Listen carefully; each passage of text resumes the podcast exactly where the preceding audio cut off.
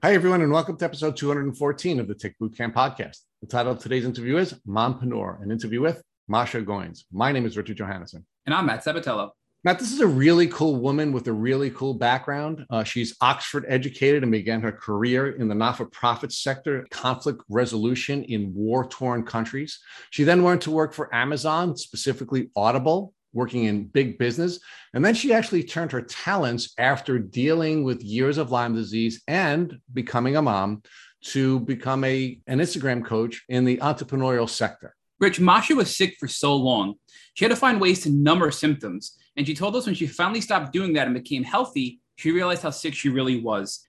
She had to become her own detective for Lyme disease. And once she was diagnosed, she had to learn to get what she could out of one doctor and then move on either through research or another doctor to get what she needed next. Today, Masha's feeling much better and is raising a healthy family and is living a happy life. So, Matt, this is a woman who grew up in the Lyme Belt. She was bitten by ticks many, many times, and she had a health journey which was sort of up and down based on how stressful her life was. And thankfully, she's been able to bring her life to a place where she can have some peace. She can live a less stressful life. She can be a good mom, and she can also be a mompreneur. So, Matt, without further ado, I'm really excited to introduce to the Tick Boot Camp community Mompreneur with Masha Goins. Hey, Masha, welcome to the podcast. Hey, I'm so excited to be here. Thank you for inviting me. Uh, we're really excited to have you too. So, Masha, talk to us a little bit about your life. I understand you're um, living with your family in the birthplace or the state birthplace of Lyme disease. That's right. Um, we live in a tree house in the, pretty much in the forest um, in Tick Central, um, Connecticut. And we moved here from New York City about seven years ago.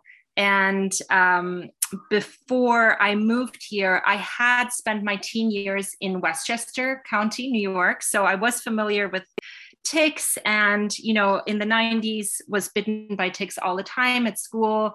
It was just part of where we lived. Nobody thought about it. Nobody talked about Lyme or anything like that. You know, you'd sit in class and find like a tick on your head. You just go to the nurse, she'd remove it and move along, right?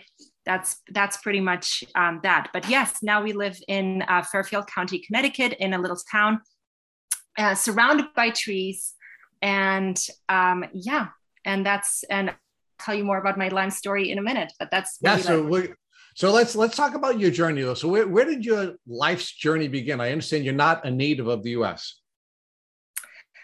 Well, that's right. I I was born in Tokyo, Japan, um, and my dad is American and my mom is Russian.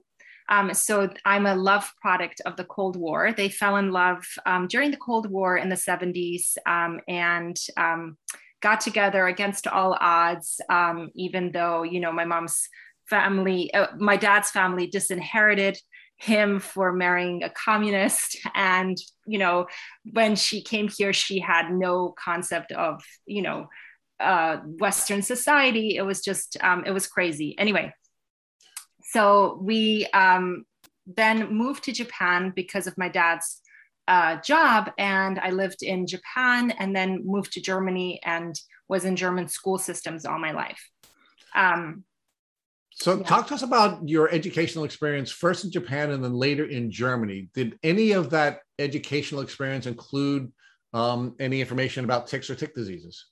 No, nothing. I mean, it was just, you know, this in the 80s and 90s, um, and I'm d- dating myself now, but it was just not really something you talk, you know, it was not known. So you knew that there were ticks, there were mosquitoes, whatever, but it wasn't something that I ever heard about um, when I was growing up. Um, and when I was uh, 19, I got very ill actually, and I um, was, uh, I ended up, I was going to go on holiday with my friends in um, Spain. And I was determined, I got really sick, but I thought, you know, this is just, I, I just have some kind of virus, it'll get better. It got to the point where I couldn't move my neck and um, I um, couldn't actually, once I got to Spain, I couldn't get out of bed. I, I could barely walk. And uh, I. So, Masha, let me let me ask you yeah. to pause there for a second because I'm just looking for a timeline of your life. So, you were born in Japan. You were your early education was in Germany. Where did you where did you complete your your middle school and high school education? Were you still in Germany? Did you come to the U.S.? When when were you when were you um, I guess when did you immigrate to the U.S. or come to the U.S.? Yeah, so that's the U.S. is where when it all went pear shaped. Um, so I was in the U.S. Um, when I I got to the U.S. when I was ten. Um, and um, lived in Westchester from okay. 10 until you know 18 um, 19 okay pause there for a second because mm-hmm. i want to talk to you about your life between the ages, ages of 10 and 18 or 19 where you first started to get sick. So you're now going to school in Westchester, and you shared with us a little bit earlier that you recall having been bitten by ticks and going to the nurse and having the nurse remove ticks. So talk about how many times that happened between the ages of 10 and 18. Not just going to the nurse, but how many times you remember being bitten by ticks? yeah i mean multiple times it was just a regular occurrence i remember you know sitting in class and feeling like you know a disgustingly engorged tick on the on my scalp and then being like oh i have to go to the nurse and then the nurse would remove it and okay you now you can come back to class. And nobody thought anything. There wasn't any like okay we have to get the tick tested or um, maybe you need to go on some antibiotics or anything like that right? There was I, I never had a bullseye or anything. Um, so there was no sort of monitoring or, or, connection between getting bitten by ticks and um, the health issues that I was started to experience once once I was a teen. Okay, so let, us again now talk about your educational experience here in the U.S. between 10 and 18. Was there any education given to you either in school or in a social setting about checking for ticks and removing ticks and any diseases you could get from tick uh, from tick bites? I mean, you know, possibly the nurse talked about it, um, but it went in one ear and out the other. It was not something that was at the forefront of my mind at all. And you just knew that if you found a tick, it had to be removed. Um, but it wasn't like, oh, you know, the raccoons have rabies and you can't get bitten by a ra- raccoon. It was, you know, there was this whole rabies scare in the 90s. There was really, it just didn't seem like a threat the whole ticks in general. And we lived in the suburbs in White Plains, New York. Um, and, you know, it was just um, tick central pretty much. So um, now, was there any information about people getting ill from tick bites available to you in that window of time in the 90s between when you arrived to the US when you were 10 and before you had gotten sick when you were 19 or 18? No, no, I didn't hear about Lyme disease. I didn't co- become aware of Lyme disease um, until I was in my 30s and um, started hearing about it from some, you know, holistic health practitioners. Um, so I was just not even, it wasn't even something that was at the forefront of my mind at all. Now, do you recall suffering from any illnesses before you had this sort of threshold uh, or notable illness when you were 18 or 19? Before that, you recall receiving any, you know, any um, any illnesses, or do you feel sick between the ages of 10 and 18? Yeah, I got mono uh, mononucleosis when I was uh, 16 so that was like my first um, the first time that i was really ill and i remember you know, just kind of being in bed for a long time and not being able to function properly and missing out on school, which of course I thought was fabulous at the time.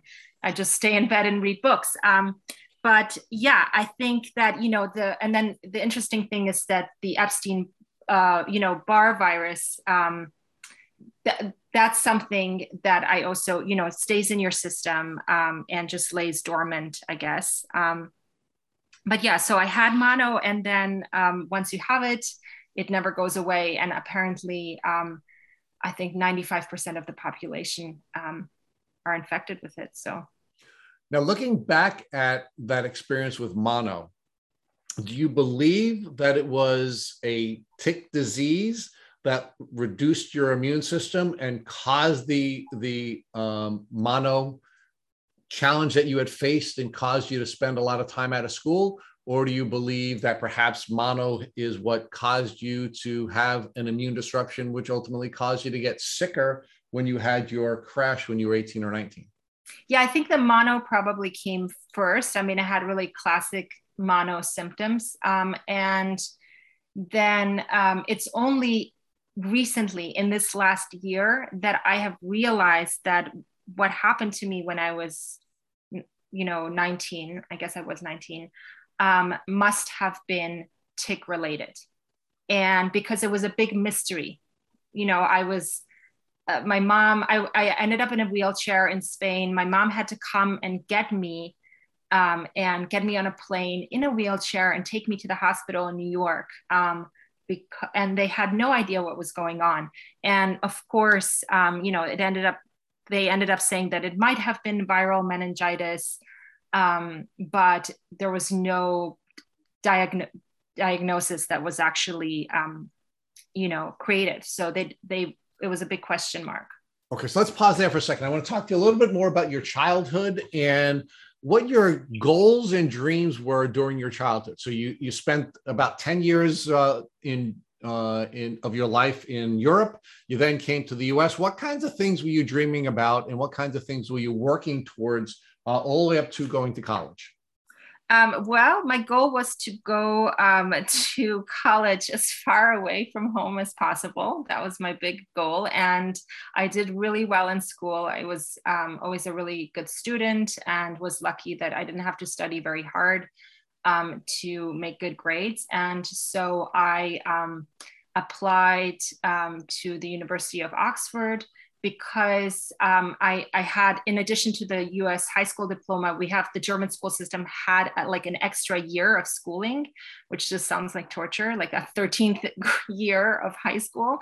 Um, and so I was able to apply directly as an undergraduate to the UK, which most U- US students are not able to do. Um, so that was my goal was to go to the UK, um, have a lot of fun and um, just experience uh, freedom and college life. That was, um, and that's what happened. And I, you know, managed to do it with myself without any tutors or I don't know anyone paying to write my college essay or whatever they do nowadays. Um, they didn't have any Fiverr back then to find people to buy your essays. Yeah, it was like you know I didn't even have a college counselor and i refused my dad went to harvard so i, I was trying to rebel and i refused to take my sats so that i couldn't even study at an, a us university so that was my big like um, acting out as a teenager so what was your major when you went to oxford um, so I studied modern languages um, and focused on Russian and German literature. And then after you graduated from Oxford, what'd you do? Uh, after I graduated from Oxford, I, um, uh, you know, I became very political during the, the the Balkan wars were happening at the time, and I, you know, started becoming more political about what was happening and interested in you know the whole concept of conflict and conflict resolution. So then i wanted to do a master's at the london school of economics um, focused on international relations uh, which is what i did um, and I started working uh, in London at a nonprofit um, on uh, conflict resolution and um, peace building issues. So talk about talk to us about where that took you. What kind of work did you do? Were you in the for-profit or not-for-profit community, and what kind of work were you doing after you graduated from the London School? Yeah so it, it it's i was working for a nonprofit and i um i remember actually the it was my first paid job that i got and there was no job opening or anything. I basically um was determined to work for a specific person who was doing really interesting work on gender and conflict and gender and security issues. And so i just um, you know basically uh, offered myself as a free volunteer, as an intern, and um, pestered her until she you know agreed to let me work for free for over six months which again now i think interns are all paid etc you know like so i worked for free for a long time and then finally they offered me a job and that's when i started um, working. And what i did was i put together um, teams and missions to go to conflict uh, and post-conflict uh, areas around the world and I worked with policymakers um, at member state government level and UN and the UN Security Council to basically bridge the divide between the reality of you know what was happening, say in Liberia, and what the UN was doing about it. You know how they were helping. Um, so that was really um, interesting work, and I was very passionate about it. So let's let's round round out this portion of our conversation about your career. So where did you go after you finished doing the not-for-profit work in conflict resolution? Okay, so then I got typhoid um, when I was in West Africa, and um, that was, uh, you know, one of those moments where I'm like, you know what, this is, uh, I think I, I, need a career change here. It was just, um, I think I, I was hallucinating at one point, and I was, I called my dad, and he said, you know, what are you doing in that hellhole? And you need to get out of here and come back to New York and get a real job. Um, and I, you know, it, it really, I, I mean, I'm lucky that I got antibiotics because it was, I got really sick and um, it was not, you know, it was not a, it was not a good, good experience. It was not a good experience, but yeah, antibiotics saved my life for sure. And I was yellow for about two months, like literally my skin turned yellow. Um, and yeah then i decided you know what? I'm going to make a career change. I'm going back to new york and i'm going to see about working in media. And that's how i ended up working um, for amazon and audible and specifically. So what did you do at audible I worked in business development and content acquisition. So I negotiated the deals with um, agents and publishers and authors, and it was quite fun and completely the other end of the spectrum. It was like a parallel universe to the work that I had done previously, um, you know, like working with child combatants versus um, negotiating deals. It was just like different portals in the same universe. Well, but wait, was there a thread, at least from a skill set standpoint? Meaning, were you using negotiating skills in both arenas? Yeah, definitely. I think my diplomacy skills, my negotiating skills, and my project management skills were transferable. Um, so, and I was eager enough at the time that I was happy to learn, you know, whatever whatever I needed to learn. Um, so but it was a huge change. So I understand that you pivoted away from working for Audible and now you're uh, you started your own business. So talk to us about that. Yes. So now I have my own business. Um, I, you know, between Amazon um, and where I am now, I worked in marketing um, for uh, nonprofits and different companies. Um, but I decided to start my own business, and that's where my heart has always been to be an entrepreneur. And it's been actually the pandemic really accelerated that process for me um, because I focus on Instagram business coaching. So I support primarily female entrepreneurs and business owners in growing their brands on social media and Instagram. And I've been able to replace my six figure um, job, day job with that. So um, that's been amazing. So, talk to us about why the gal who was uh, inspired to work at a not for profit has always had an entrepreneurial heart. And where are the parallels between someone with an entrepreneurial spirit and someone looking to save the world through the not for profit community? Yeah, it's such a good question. But I feel like, you know, my heart has always been in serving others and motivating and supporting and helping others. And now that's really channeled and focused on um, specifically helping mothers since I became a mother seven years ago. So, a lot of the clients and students that I have are um, moms in business and face a particularly challenging set of obstacles to, to launching their own businesses and to growing their businesses. Um, so, that's where my heart is at. And it's really inspiring for me to see. Um, you know, people um, just become, you know, being able to have that balance of spending time with a family and um, creating a livelihood as well online. So now let, us walk back to this experience that you had when you were 19. Uh, were you in college at the time, or were you still in high school when you were taking this holiday to Spain that resulted in you having a health crash? Yeah, so I was in college and um, I was dating a British guy um, at the time. And uh, so we, you know, it was his annual pilgrimage to Mallorca. So it was me and two British guys um, who were, you know, 100% potheads. Um, and I, you know, I, I arrived in Mallorca at the airport with a neck brace because I was so determined to go on holiday, but I couldn't move my neck. Um, and um, I just thought, you know, whatever, it's going to get better. I'm just going to keep popping the Advil and, you know, obviously marijuana is going to help, right? So, um, but of course, it didn't actually help.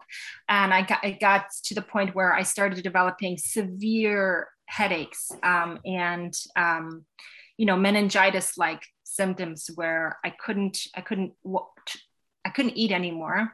I couldn't, I could barely speak. And um, I, I didn't know what was going on, right? And my mom, I spoke to my mom and she uh, said that blood tests came back that I had elevated white blood cell counts, but they didn't know what was going on. Da, da, da, da. It wasn't a flu. I had had a flu like a month before that happened. Um, and so it got to the point where my mom realized that I couldn't get back on my own. And so she had to fly over to Spain and um, get me and basically put me in a wheelchair um, and get me on a plane. Um, and I just remember, um, you know, her getting me and putting me into this air conditioned room because of course the place I was staying in had like no air conditioning. You know, it was just like I I don't know what I was. It was it was a uh, yeah, it was awful. Um, but I remember being in a room with air conditioning and thinking like, this is amazing. Air conditioning is amazing. Like my head, I couldn't even talk because my head was in so much pain. Um, but I finally arrived in um, New York City and went straight in the wheelchair to Mount Sinai Hospital. And they ran all sorts of tests on me. I mean, I remember like they had to give me like four Valiums to put me in the MRI because I have claustrophobia. So that was that was fun. And um, they ran all different diagnostic tests trying to figure out what it was and they couldn't get infectious disease specialists et cetera et cetera et cetera um, and nobody could figure out what it was. And so they their final diagnosis was like you know possible viral meningitis question mark.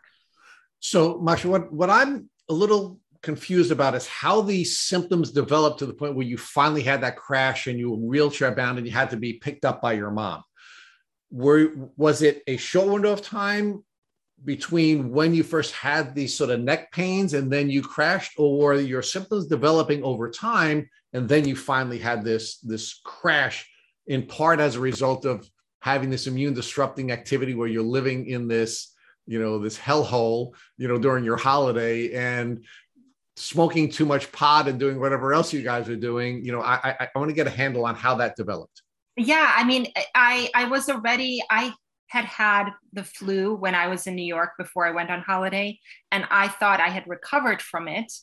Um, and then you know this neck pain started. So it was like a new type of symptom but i completely ignored it and i was young and healthy or thought i was healthy um, and just determined to not let that stop me from having a nice holiday in the summertime. Um, so it just went downhill from there really and okay, so let's pause there. Yeah. So you you have a summer flu. Mm-hmm. When you had the summer flu, did you go to see any doctors to be treated for your summer flu when you were in New York? Yes, I did see a doctor, and you know they just said to get some rest and drink lots of fluids, and you know take some Advil if you need need it. So the, the New York-based doctor that you were treating with at that time think that hey, it's summertime and you have a flu, and perhaps this is not the flu, but it could be something else like Lyme disease? Never. It never even came up. I mean, literally, I'm 42 now, and it it's just in the last year that I realized that that's that must be what had what happened because it, it until now, you know, it never even was a possibility. It was just a big oh, I had meningitis. Now, when was the last time prior to your summer flu that you recall having been bitten by a tick? I don't I don't recall. I don't recall. But the thing is that I spent in the summertime, I spent all my time outside and I used to climb trees. There was a tree where I could see the I could see Long Island from the top of the tree. So I'd spend hours in that tree, like climbing the tree, bringing magazines up there, reading books in the tree, you know. So that was, um, and you know, it just, I was bitten all the time. And you know, when I've been, bitten since I've been here in Connecticut, I often don't even, I've never, don't find the ticks. I don't even see the bites, you know? Okay. So you're, you're living in the Lyme belt, you're getting bitten by ticks, you have a summer flu, you see a doctor, the doctor tells you to just get some rest. You now go on your holiday in Spain with um, with the party boys. Your neck is bothering you at that time. You you now crash. You come back to New York. You go to Mount Sinai, right? Whole battery of tests are done on you. Did you describe the summer flu to the folks at Mount Sinai, and did you talk to them about how all of your all of your symptoms had developed while they were trying to find a diagnosis? Yes, yes, yeah. That, no, we went through everything, and my mom was there, and uh, you know, they just um, Lyme disease never even came up. I mean, I remember talking to an infectious disease specialist, and he was asking me all these questions about you know, did I travel to anywhere in Africa? You know, could it be parasites? I don't know, whatever. But it was never, you know, the most obvious thing was never, you know, maybe it was discussed amongst the doctors and nurses, but I didn't have that conversation with them. Just ironically, next week there's going to be a, a conference held at Mount Sinai on Lyme disease. So I think it's interesting that we have these sort of parallel conversations where, um, you know, you clearly had Lyme disease and you had classic symptoms that could have been identified by doctors in New York and could have been identified by doctors in Spain and ultimately could have been identified by doctors at the very hospital that's holding this conference next week. So just ironically, um, I want to point out to our listeners that um, that you arrived at a place which is now is now developing many of the creative tools that are being used to treat people with Lyme disease. So um, talk to us about how things developed after you left Mount Sinai without a diagnosis. Yeah, it took uh, it took me several months to just you know I'd lost a lot of weight from not eating for um, a few weeks, um, and I was pretty uh, slender to begin with. So it took me a few months to kind of regain my strength and just get back to normal, um, which I did. You know, um, and you know I remember just hiking. I mean, like we used to go hiking all the time as a family and walk in parks. And you know it's the new york area has so many beautiful um, spots. So who knows? I was probably bitten by ticks right afterwards as well. It's just i'm like a tick magnet. Um, so yeah so then everything seemed to get better. Then you know i was in college the first year of college. So a lot of my college time um, got was a little hazy. Um, but I did my college post uh, post grad and then started working in the UK. And um, it wasn't until I came back to New York in 2005, no, 2006. Yeah, I came back to New York in 2006 and um, I, uh, you know, realized that I had, you know, to get fit, you know, I wasn't exercising during this entire time. Um, so I got fit. I actually met my current husband, who's a uh, former triathlete, triathlete and Ironman. Um, and he got me to start working out every day and get really healthy, etc. So he was a huge part in my um, in my health journey. So do you think, Masha, that you were you were fighting off Lyme all this time because you were eating right, you were exercising, and you had a strong immune system. So it's just a balance of Lyme in your immune system. You feel bad, but then you feel better. You think that was going on for many years before it finally caught up to you? Yeah, I basically I think that I had issues the whole time, but I was self-medicating. Um, and what happened was that you know during college and afterwards, I was um, uh, you know, I was drinking, I was smoking pot, I was self medicating in those ways. Um, and I, uh, I got sober actually in 2006. And it wasn't until after I got sober and clean and um, really started prioritizing my health and um, you know, my husband uh, was a huge part of that, um, helping me uh, really just you know understand what was going on that i felt what i had to feel. I was just mad i couldn't i didn't feel because i was never um, completely uh, free of i was always under the influence of some kind. So you were essentially you were essentially numbing what was going on because you yeah. weren't feeling well you were just sort of subconsciously numbing that to get through life.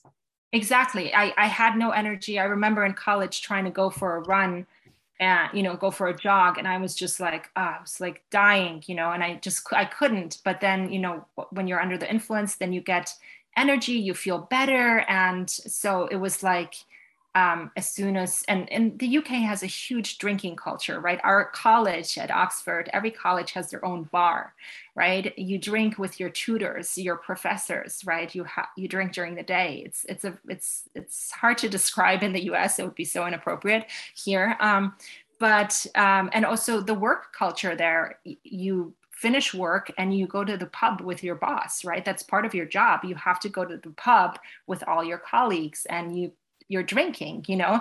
And um, so it was a very unhealthy kind of culture. I'm glad i'm back in the us um, but yeah that was definitely a big part of it where i you know probably had all of these lyme symptoms that i was just masking. So now when you when you meet your husband and you stop drinking and you start to exercise you said that a lot of these symptoms started to pop up because now you're you're not masking it. You're not having anything to cover up the symptoms. So what symptoms started to pop back up at this at this time? Yeah so fatigue uh, was a big part you know just feeling uh, you know exhausted even when you know i'd have a full night's sleep and just um, just being exhausted all the time and feeling um, run down and um, getting joint pain as well so um, it was something that because he got me on this exercise regimen, it really helped me a lot. Then when I started having, um, when I got pregnant and I had two kids um, pretty quickly, one after the other, um, that took a lot out of me. And it wasn't until I, I crashed, until I stopped breastfeeding my babies, that's when everything kind of I realized, whoa, something is wrong, really wrong. Like I shouldn't be feeling this way um, when I'm only 40 and I am um, getting a full night's sleep. Why do I feel like I'm 100 years old and I can barely stand up in the morning? Um, so that's so I didn't really no- notice how I felt until I stopped breastfeeding basically because you have these hormones that support you during that time and there are these you know the guys never get them like my husband didn't get the hormones but the breastfeeding hormones really um, they help you deal with not sleeping they help you continue to want to take care of that baby through like the challenging early times so Masha, let's talk about because he was your boyfriend, then husband, and then you had children, right? And when he was still your boyfriend is when you were when you were starting to exercise and stop drinking. So, walk us through your symptom development from the time you were dating up until the time you got married and how that impacted your life before your children. Yeah, so that was, you know, uh, during that time, we were living in New York City and we were super active. He doesn't drink at all. He is, um, a tr- you know, triathlete, super healthy. And so I got into a really healthy lifestyle with him, which was amazing. And I didn't feel, um, you know, I went I, I went to see one naturopath who, you know, convinced me that I had, you know, reactivated Epstein Barr or whatever. And that's that what that's why I was feeling tired and I had brain fog, right? Now I'm I've always been really high functioning. So my brain fog doesn't necessarily seem like brain fog to some other people, but I can tell when it's brain fog if I'm trying to recall something or think of a name or you know think of a word or something like that that's brain fog right for me. And that's something so fatigue and brain fog are probably the two main symptoms i had during that time. But exercise um, and eating well definitely helped. So when you went to the naturopath did and she told you that you had reactivated epstein-barr virus did you believe her um, I mean, you know, it was sounded reasonable. You know, he all the symptoms are like, you know, fatigue, brain fog, five thousand other symptoms, right? That sound like Lyme as well, but Lyme never came up, right? So he and and he um, prescribed, you know, a million supplements, etc. He also said, yeah, and you're mildly allergic to you know, I don't know what it was, like almonds and wheat, right? And like all I was eat, you know, my favorite thing to eat was like an almond croissant. So I was like, that's really like I don't like that diagnosis at all. Like I can't. I'm mildly allergic. What does that mean? If I'm eating an almond croissant, I'm not getting a reaction. Why do I have to stop doing that? So anyway, I try. I definitely started eating healthier. I became um, really health conscious in terms of how I was eating and. Um, that helped a lot. But yeah, there was never any mention of Lyme. That didn't even come up. So there was no no suggestion of using herbal medicine or any kind of tinctures to address your reactivated Epstein Barr. It was just lifestyle changes and diet and sleep and things like that. It sounds like exactly. Mm-hmm. Yeah, stress and like stress was like the the whole thing. But you know, stress like is uh, my parents were divorcing for like 13 years so like there was there was always a source of stress from my family side. And so i was like okay well i can manage stress by doing exercise and sleeping well and whatever. But yeah there was never any mention of treating lyme. So now at this point you, you think it's just react, react, reactive epstein-barr virus you're feeling a little bit better because you're exercising you're sleeping well you're you're eating well.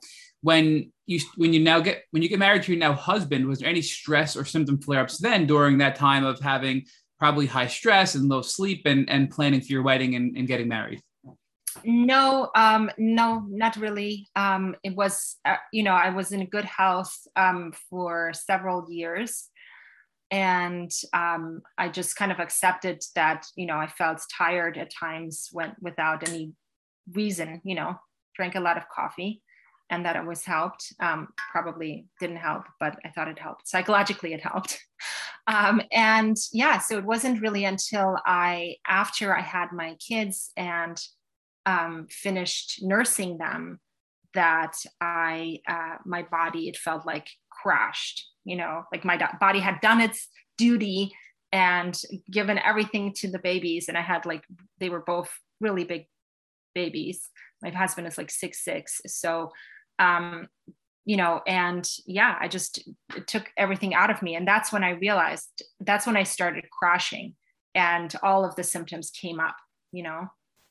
So psychologically speaking lyme often results in people having anxiety or depression that they didn't have before. Did you ever experience any neurological symptoms or psychological symptoms as a result of lyme disease?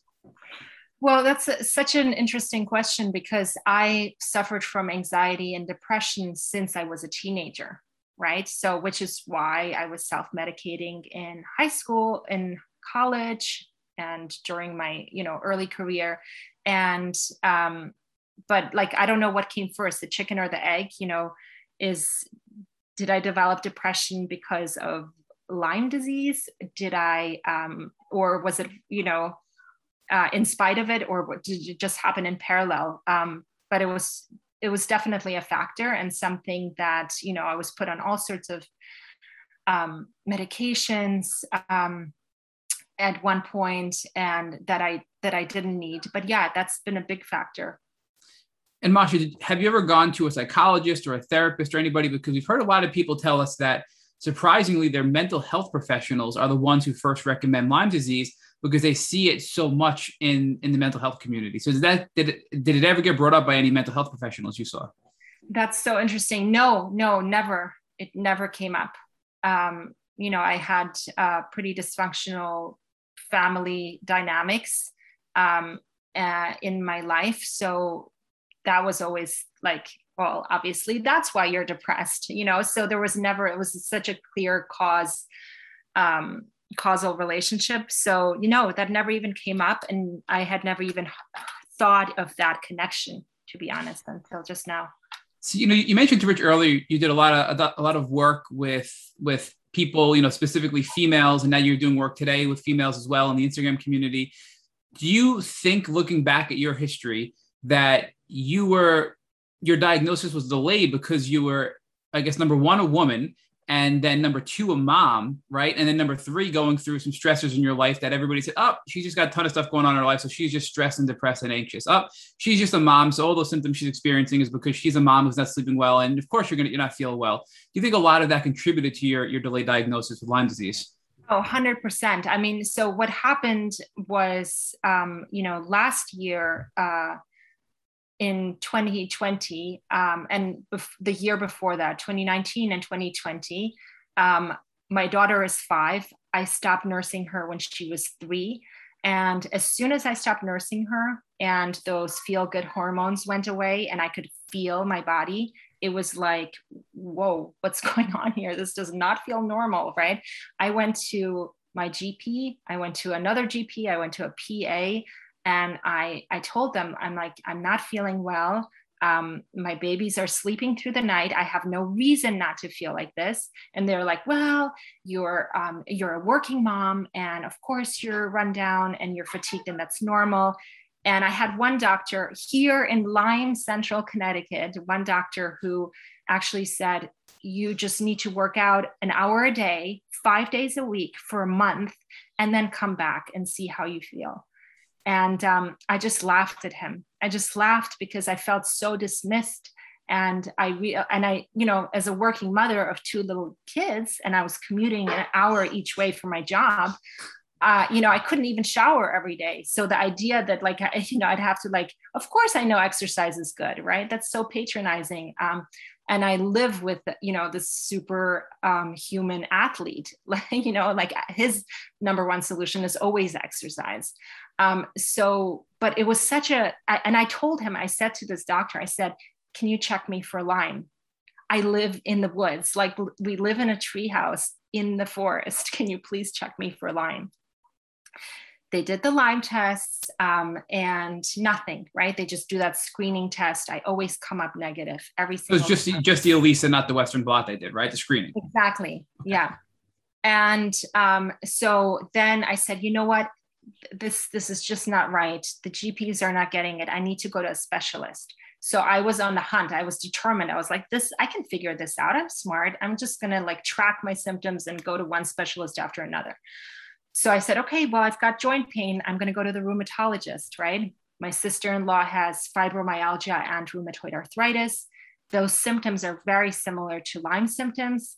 Why don't I go there and find out and at least rule out that this is not an autoimmune situation? Um, and when I went to the rheumatologist, who was lovely, and um, you know, and my fingers were swelling up. By the way, I didn't mention that. Like the joint symptoms that I was feeling was you know, I felt like I was 100 years old. Like all my bones were hurting. I could barely open the fridge um, at one point. Um, my, my I, I, was showing my husband i'm like look i'm not making it up. My finger is ginormous. Look at this. This is this is not right. Something's going on. You know so i'd have these migratory joint pains right? Such a classic lyme symptom. And every doctor i'd go to i'd be like are you sure it's not lyme? Because i'm in a forest. No no no. So again the rheumatologist check me for Lyme. And oh, so I came negative again. And I said, isn't there another test? Can't you do like the next level? Like I didn't know what it was called, right? The Western blot. So I, and they said, no, you don't need that. But we did all these rheumatoid arthritis tests.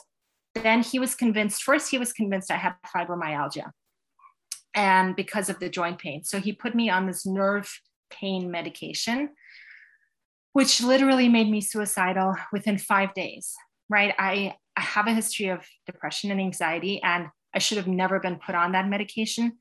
I became so unbearable. My husband was like, What is going on? Like, who are you? Like, you're, you know, and I, I was severely depressed. Within five days, it was like, and I looked at that medication, I read the side effect, and I'm like, hold on a second, I shouldn't even be taking this. Like, not only is the pain not getting better, I am I'm like, I'm crying all day long. Like, this can't be right. Something is wrong. So I, I went off it and I told him, I'm like, I don't think I have fibromyalgia. I really think I have Lyme disease. And he's like, well, why don't you come in again? And we're going to do another round of testing. So then he says, okay, I think you have seronegative rheumatoid arthritis, right? Which is like you test negative. So, um, and just based on my clinical, uh, you know, symptoms. Um, and the whole time I had this gut feeling that it was Lyme, but I just couldn't. So then I realized, okay, he wanted to put me on this biologic um, drug, which is like a low level chemotherapy, basically for rheumatoid arthritis symptoms. And I'm like, you know, nobody in my family has autoimmune issues. Are you really sure this is that? I mean, I was happy. I wanted a diagnosis so badly that I was like, I almost embraced it. I was like, yes, well, I have rheumatoid arthritis. Okay, early onset old lady disease. Great. Like, that's it. You know, now I know what I have and now I can treat it and yay, whatever. Just like not that not knowing, I think is the most torturous part of it. That knowing that something is wrong, but also I look healthy, right? I um, do not look sick, right? So when you tell doctors you're you're not feeling well and you look well, and you're functioning, high functioning, right? It's really, um, it's it's so frustrating. Um, yeah, so I never took that biologic drug. I decided I'm like, this is not this is not it. You know, I just listened to my gut and I found a Lyme literate uh, physician because I said, How can this be that in Connecticut, like all these do- doctors don't know about Lyme? This is so bizarre. Um, and I ended up going with a naturopathic doctor who didn't take insurance, of course, right? Everything out of pocket. And I finally just bit the bullet because I was like, I, I need to know what's happening. And so I started seeing her. Um, Masha, before we before we go to that, down that road, let's talk about the medication you got for the fibromyalgia. What was that nerve medication that made you suicidal and didn't help you at all? You know, I can't remember the name of it. Um, yeah, I don't know what it was. I'd have to look it up. And again, you're living in Connecticut where the Lyme, Lyme was discovered. You keep saying, I think I have Lyme disease. You're exhibiting all of the classic symptoms of Lyme they won't give you anything beyond the screening for Lyme disease, which we know is horribly inaccurate. Nobody would run a Western blot from your general your general doctor all the way through to your rheumatologist, correct? That's right. Yeah. And then they wanted to put you on a low level of chemo to treat rheumatoid arthritis rather than exploring Lyme disease. Yeah. I mean, he just, you know, because he just wasn't trained in it. So he was trained in rheumatology and all of those illnesses. And and that's the missing link. I realized that you know um, there's something missing. Like the doctors are just not learning about this in medical school. They're not being trained for it. And certainly the gps are dismissing it altogether right? Um, or at least the gps that i ended up seeing because you know they checked my thyroid level. It's something to do with my thyroid. When i was still nursing forget it. When i was still nursing you know it was like oh well you're you're of course you're nursing a baby. You know you're you have little children. They're keeping you up at night so of course you don't feel well. That's normal right? That's that's normal. But then when i stopped nursing and i'm like my kids are sleeping through the night now. Now what's the excuse? Like now what's the reason? Like why are why is my achilles heel killing me at, like when i shuffle out of bed in the morning? That doesn't make sense. So Masha, were there uh, were there other symptoms? So obviously you were having trouble even getting out of bed and walking, but beyond the the arthritis and beyond the fatigue and beyond the brain fog, were there any other symptoms that popped up when you had this crash after you stopped nursing? No. Uh, so those were the main symptoms: brain fog, uh, fatigue, and migratory joint pain. So you now pivot over to this Lyme specialist who's a naturopath in Connecticut. So walk us through what that was like finally after seeing your primary care doctor and your rheumatologist who totally dismissed the idea of Lyme disease? Yeah, so that was, you know, it was money well spent, I would say, because, uh, you know, I, I had, I pushed it off. I procrastinated on seeing her for over a year because I just didn't want to spend the money. Like the first initial assessment was, you know, I don't know, a lot and i just thought you know i can i can spend this on other things for the kids that we don't i don't need to do this then i finally got to the point where okay I need help and I'm not getting answers anywhere else that insurance does cover. So I'm going to go with it. And she did like a full blood analysis. And I remember my husband was with me when she when we had the telehealth um, visit, and she said, "Okay, you have an active Lyme infection, like right now. You have walking pneumonia, and um, and there was like a host of other issues and i was like what? She's like i don't even know how you're functioning. I'm like i don't know coffee like willpower um, you know just mom guilt. I it was crazy. It was such a relief to see you know the actual results were in my blood all along. I mean, I don't know how I got the pneumonia, to be honest. That was a whole other thing. Um, but um, yeah, the fact that I had an active, and she said, and you have chronic Lyme, you know, you have had Lyme in the past. No surprise, right? Um, so she's like, okay, well, the first thing we need to do is treat your active infection. So she can prescribe antibiotics because she's an ND. So I was like, okay, well, at least I know what I have. So now I'm going to go to my GP and get the antibiotics. So I went on two months of antibiotics and um, and it was like it was a complete game changer. It was like within a few days within four days i started feeling better. So masha before before we go into more detail about the antibiotics i do want to back up and ask you a question about your naturopath. So you mentioned you did a telehealth. So did you do lab work in advance and then go over the results with the with the naturopath? Or was this a clinical diagnosis made over the phone based on your symptoms no, so I saw her in person, and it was just the telehealth visit was to review the results of the tests. So I had, um, you know, a physical exam and blood draw and everything. And with that blood work, did it come? Did she do the Western blot in addition to the ELISA as well? Yes. Mm-hmm. And I'm curious, did she test for any co-infections, like any other tick-borne disease panels? She did. She she's a Lyme uh, specialist, a Lyme and autoimmune disease specialist, which is why I went to her, and she focuses on women and Lyme. Um, so yes, she tested for all the co-infections, etc., and the you know the you know just came up for Lyme basically. So if people are listening and they want to learn more, possibly see your doctor, can, are you comfortable sharing her name or can they DM you if they're interested in, in trying to find a doctor who specializes in Lyme and autoimmune because they go they go together hand in hand so often and people struggle to find a, a competent doctor to help treat them. Yes. So i would say i would say dm me um, because there's there's kind of more to the story. Like i'm not seeing her now for for a reason so i don't want to say her name. Um, but um, she, she, definitely was an important part of my journey and she helped me get a diagnosis. Um, and yeah you can just dm me at masha goins. Uh, you can find me on instagram I'm there. Um, and uh, yeah, so that you know, having that clarity, it was just a shock kind of to me. I'm like, this was in my blood all the time. And I actually had an active infection. Of course, I don't remember, I, I didn't see a tick on me. I mean, I have since we've moved here, I have found ticks on me. I have found numerous ticks on my children, on their head, in their ears, uh, on their belly. I mean, that is the most upsetting thing. When you have you know when you find a tick on your little girl and i i mean i've got like the special tweezers i have the little things i take them right to the lab town hall here submits them for testing. I'm on that but it's so upsetting especially when you don't find it right away when it's like when it's been on them for a day. That's the worst part of it. Um, but anyway i digress so, Masha, we're going to put your contact info in the show notes of this podcast episode.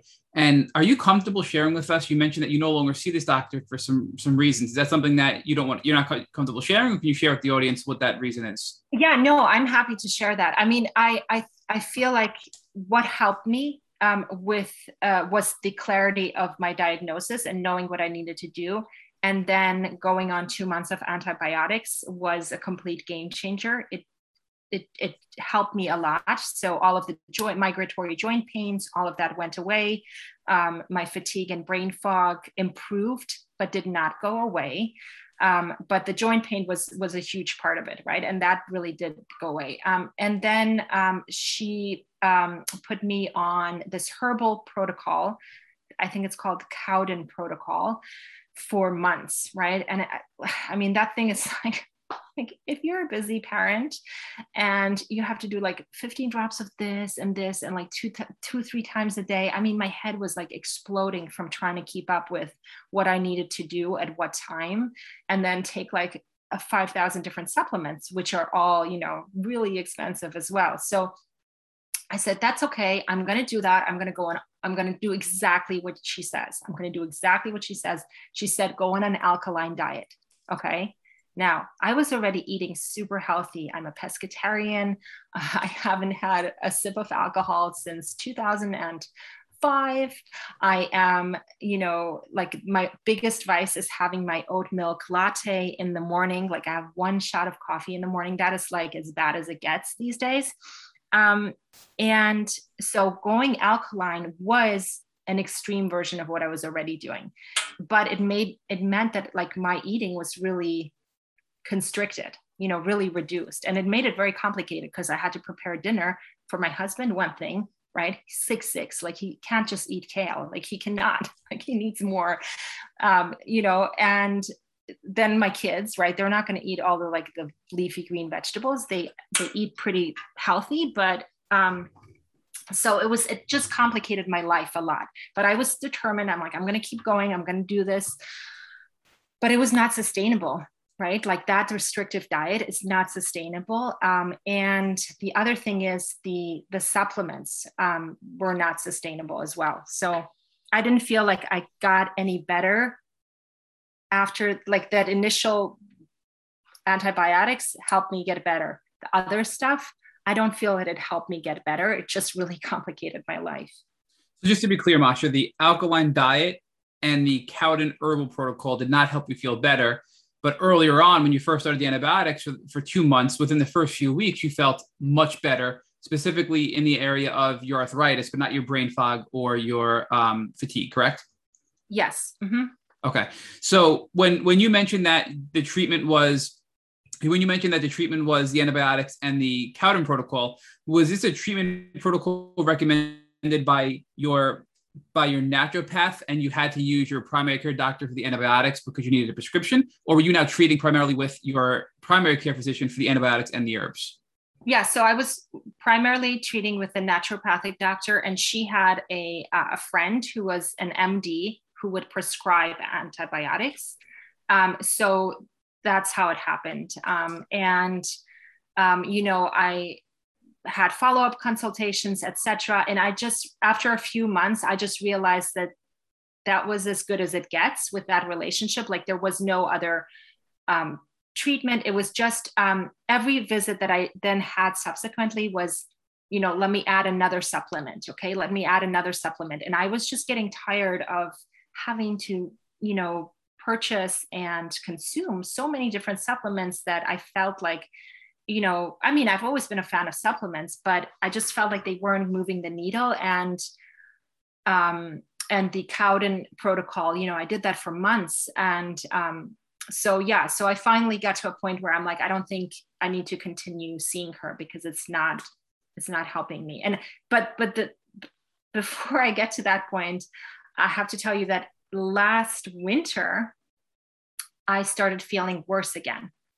So even though I was on the Cowden protocol, I was doing all of this healthy eating, supplements up the wazoo, and I started getting all of the Lyme, the joint pain again.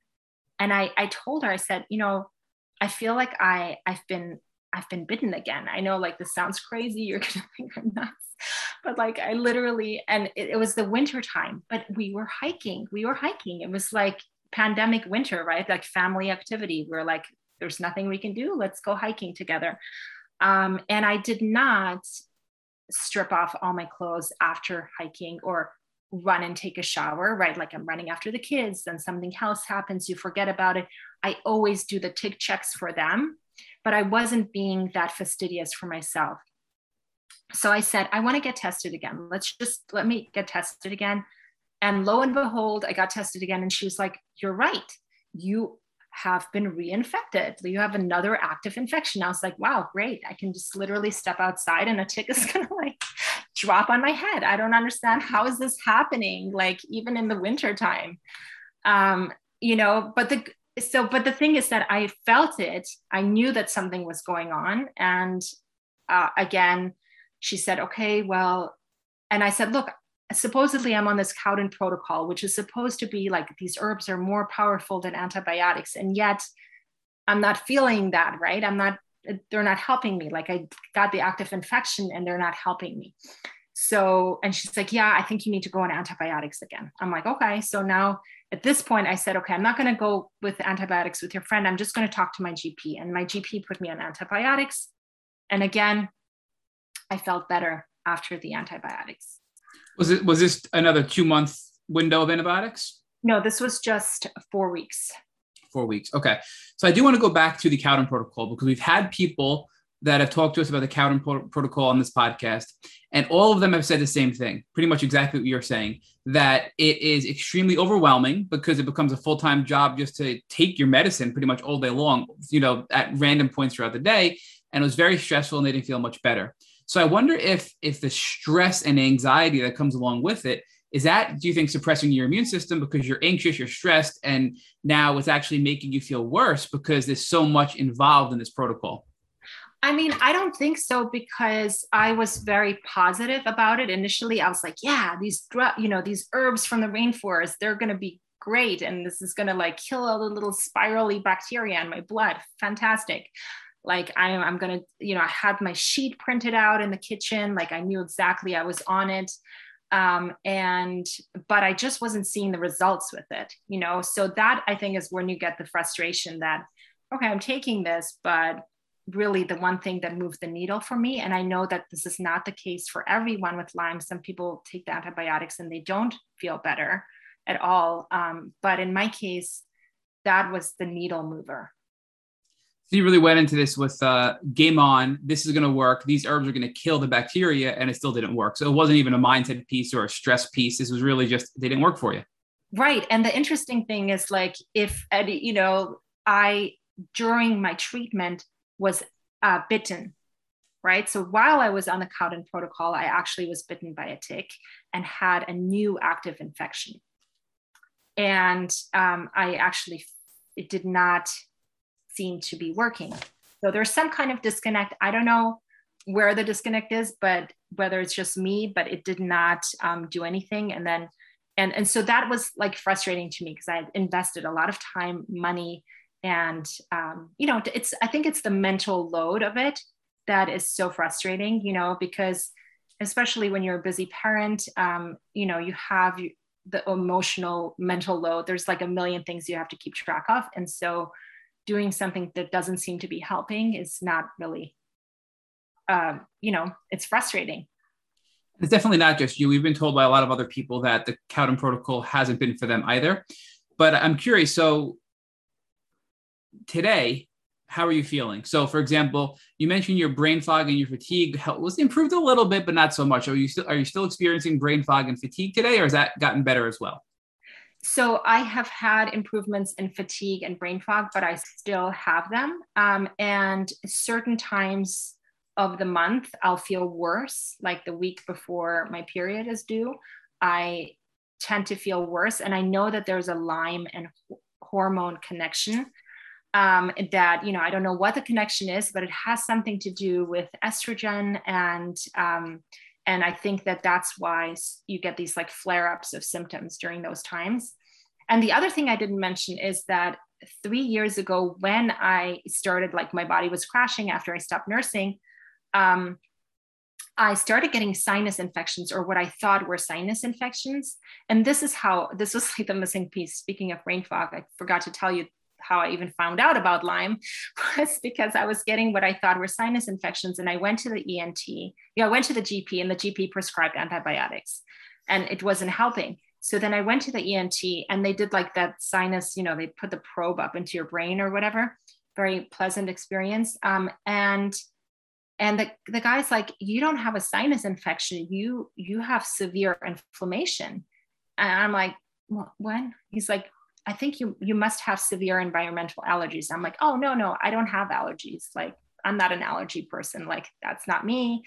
Um, and he's like, no, you need to see an allergist. So then I went to an allergist and I did all the, you know, tests. And it turns out I was severely allergic to all sorts of things suddenly, right? This I wasn't before.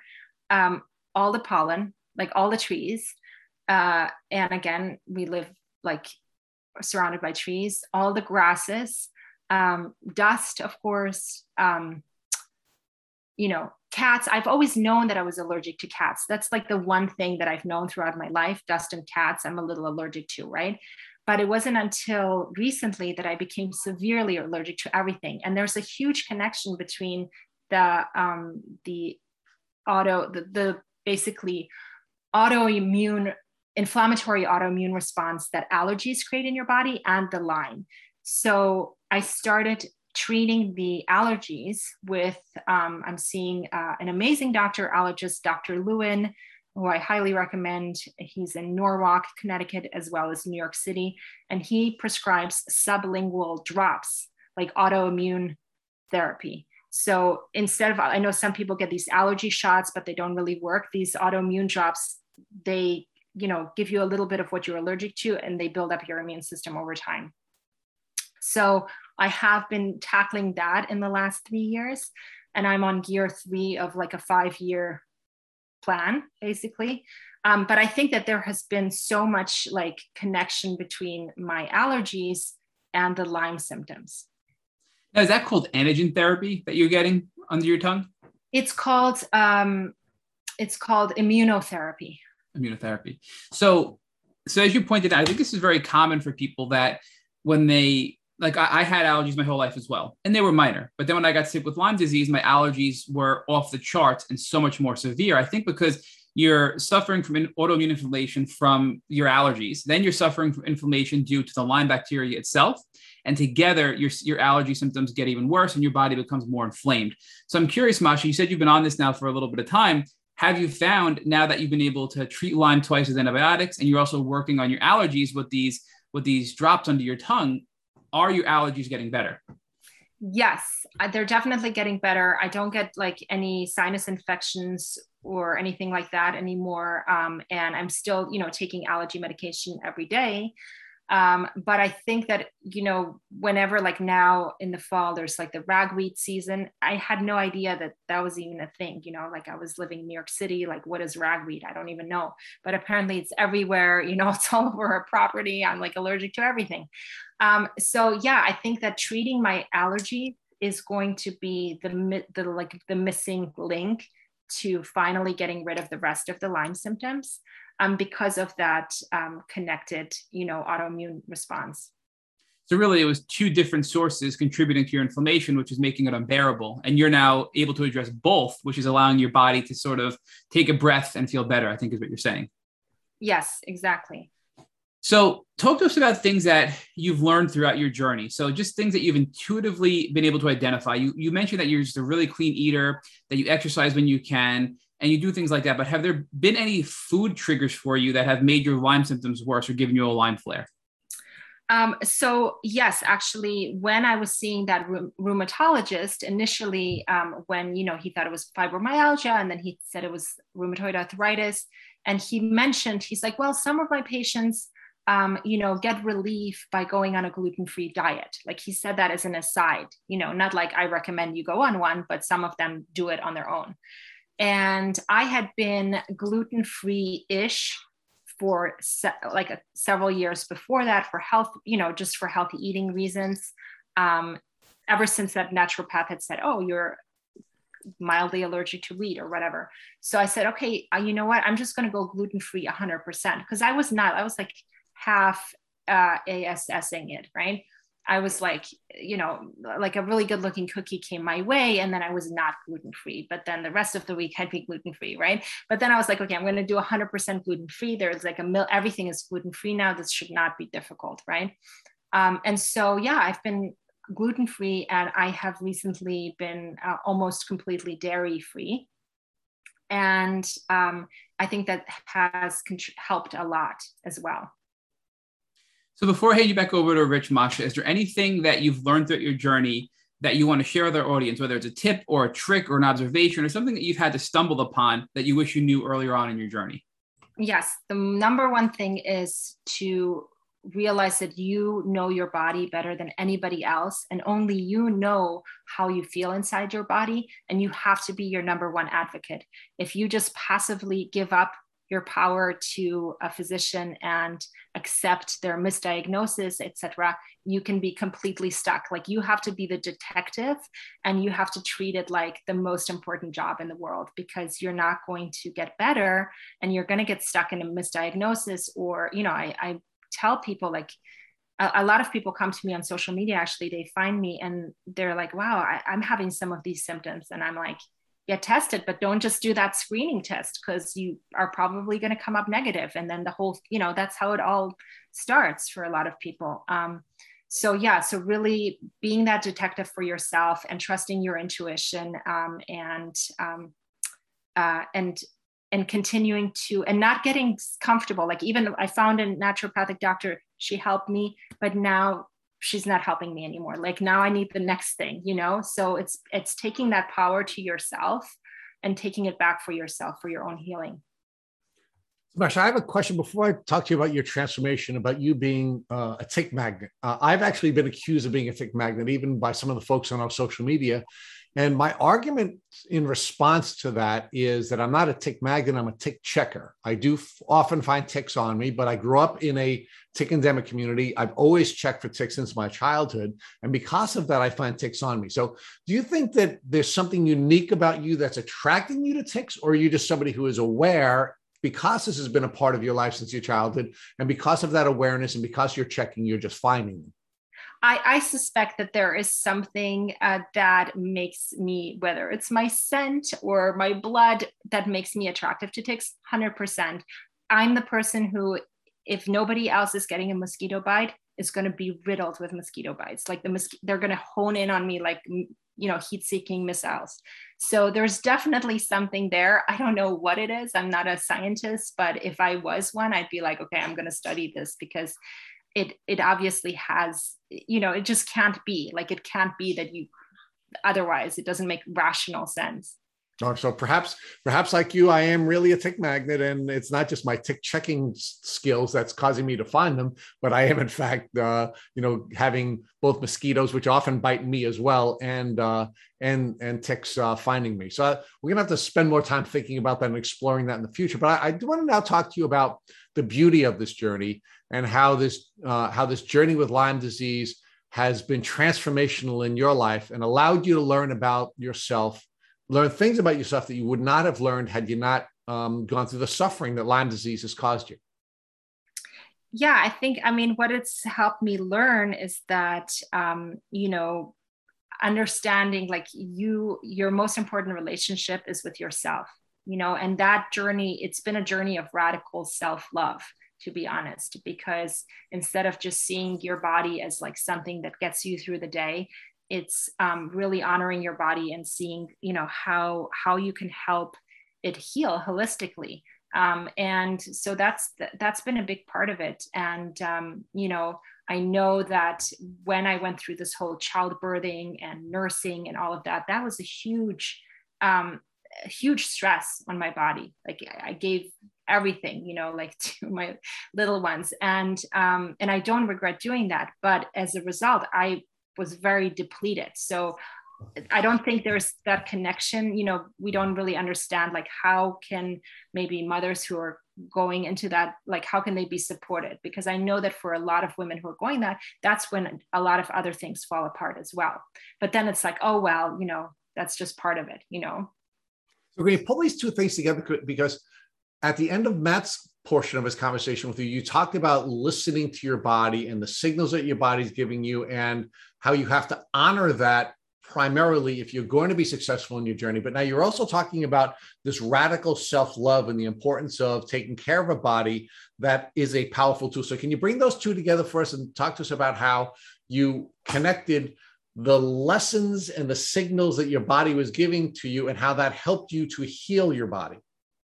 Yeah, I think that you know, we are so used to after years of numbing the things that you feel in your mind, you know, whether it's depression, anxiety, sadness, um, or self-doubt or anything like that, instead of you know numbing instead of like i'm feeling like this so i'm going to reach for you know the chocolate bar or i'm going to have a drink or i'm going to do whatever is going to help me feel better.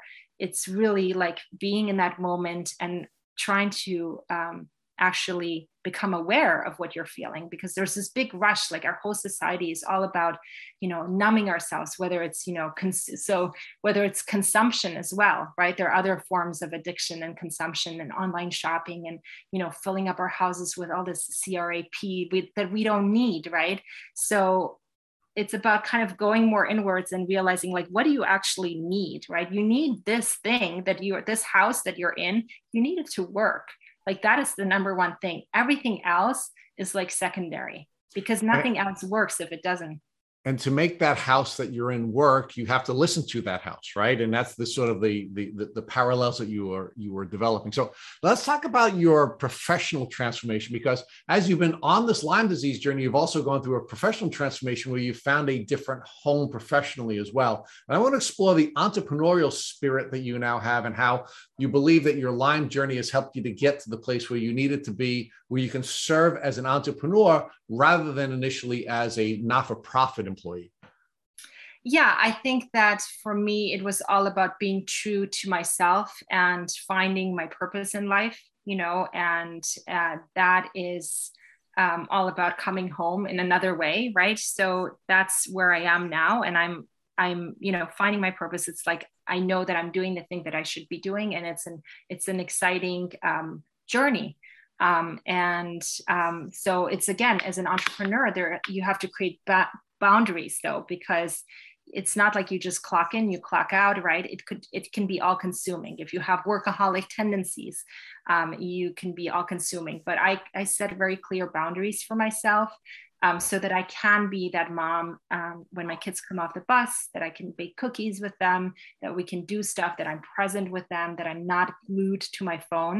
And the fact is that the more successful i am on social media the less time i spend on social media because it is it is an addiction right so um so yeah so i i think that you know the entrepreneurial entrepreneurial journey is not easy but it for me it's the is the way to go so now talk about the entrepreneurial business that you've developed, right? You are now um, a mom-to-mom uh, trainer where you're training people to use uh, to develop their businesses on um, on Instagram. So talk about how Lyme disease, which ultimately caused you to come home, be at peace with who you are, listen to your body, listen to these signals, which then took you from working at a large place like Amazon to a uh, to a uh, small business that you started your, yourself, which required you to not only place limits on yourself physically and emotionally, but also now place limits on yourself professionally, which is now causing you to have even greater results than you had before. So, talk about how that journey developed for you. Yeah, and I think that the pandemic actually had a big part in it because, um, you know, when everything kind of came to a head and it was all so crazy and like the kids were home and suddenly my husband and I were both working full time and having to homeschool. And it was just uh, absolutely stressful and insane. And um, at that time, I was working in marketing and communications um, uh, for a uh, for a church for a nonprofit, and it was a very to- it became a very toxic work environment. And I realized like the, what the pandemic showed us is like what really matters. What do you want to do with your life, right? When it all boils down to it, and I'm like, you know what? I that's not what I want to do. Like what what I want to do is not be in a toxic work environment. I want to be in a healthy work environment. I want to um, follow my passions. I don't want to put up with things that I don't think are correct, or I don't want to, you know, do something that I don't believe in. Um, and so it all kind of came together, I think, honoring my body and honoring sort of my mind and my soul. So let's talk about the skills that you had developed before you became a mom and you met your husband. And you were working in the not-for-profit world. You were you were actually working in war-torn societies, and you were helping women in war-torn societies. Um, and then you you are now working with women who need to find balance and can make that work life balance and you're actually training them how to use instagram in a way that will be beneficial to them without having to post too often so give us that show us how that that that arc has come together for you and how going on this Lyme disease journey helped you to do that. Yeah, I mean, I think that you know, I was always about like what drove me was always to um, serve others and to help others and to connect with them and inspire them. And now through Instagram, I found a way of um, actually practically helping um, you know female entrepreneurs uh, build their businesses in a way that is sustainable and in a way that doesn't require you being on social media all the time because there is such a dark side to that right? There's a really a big dark side to um, instagram um, as we know and to facebook etc and so, how can you make it work for your brand without being glued to your phone, right? How can you actually build a successful business with a small audience, right? These are things that seem really impossible to do and really complicated. And I have, like, I, ha- I know I have a method to do them. So, I am like on a mission to help others do that because it's it's it's a game changer um, once you do. So now I want to ask you the final question we ask everyone on the Tick Boot Camp. And uh, because you have two daughters, I'm going to ask you about both of them. Let's say, God forbid, the two of your daughters are playing outside. Well, you were kind enough to take time out to share your journey with our listeners. And they came into your room after you finished the podcast and you conducted the tick check that you always tick, you always do, and you found ticks on your children. What would you do with the ticks and your children to make sure your children wouldn't suffer from chronic Lyme disease? Okay, so what I do is because sadly this happens, um, and actually we started spraying our yard this year, so it's been happening less often. Um, but we weren't spraying our yard. I was like against spraying the yard. You know, I don't know uh, what, what, like that must have been the brain fog. What was I thinking? I should have sprayed the yard from the very beginning. Um, but uh, so they, what I do is I have uh, little vials. Our town hall actually health department um, gives these little tick kits, right? They come little vials. So I'm like a little scientist. I have these special tweezers to pull them out. I put them in the vials as much as I want to like, you know, crush them and torture them in horrible ways. I don't do that. I just put them in the vials, I seal the vials, I bring them to town hall. They submit them to the Connecticut, whatever research center where they test them. I give them all the information and then I find out like which ticks are positive for what. Um, and then I monitor my kids for symptoms. I look for the rash, I look for fevers, I look for any joint, you know, achiness. And most recently, I have been giving my daughters uh, like a 24 hour antibiotic dose. I'm just requesting it from the doctor. They're not even, they're like, no, no, no symptoms, they're fine. And I'm like, okay, I just want to put her on 24 hours of antibiotics. Like it's not going to harm her, but it could help, like if anything was transmitted. Because the problem is that the scientists at the lab, when I talk to them, they're like, oh, yeah, they can start transmitting within 15 minutes of being attached to you. Okay. The doctors are like, it's got to be at least 24 hours, right? There's a big difference like between those two. Like, so which, no, but I don't know that they know exactly when it happens, right? It's something between the two. But the fact is, if it's been on you for several hours, you know, who knows, right? Um, so, knock on wood, so far my girls have been good, but I'm on it like a hawk. Thank you for listening to the Tick Boot Camp interview with our guest, Masha Goins. To our listeners, we have a call to action. First, if you'd like to learn more about Masha Goins, please visit our Instagram page at Masha Goins. Second, if you enjoyed this episode of the Tick Boot Camp podcast, please share with your friends by using the social media buttons you see at the bottom of our post. Third, Tick Boot Camp has created a Tick Bite Blueprint that has been inspired by the information that has been shared with us by past podcast guests. We urge you to visit our website at tickbootcamp.com to view the blueprint. Please note we would appreciate any input or any improvements you would like to share with us. Fourth, don't forget to subscribe to this podcast on Apple Podcasts, Google Podcasts, or Spotify to get your automatic episode updates of our Tick Bootcamp podcast. And finally, we thank you, our community, for your comments on our past podcast episodes. Please take a minute to leave us an honest review on Apple Podcasts or on Instagram or on our website. We make it a point to read every single one of the reviews we get. Thank you, as always, for listening.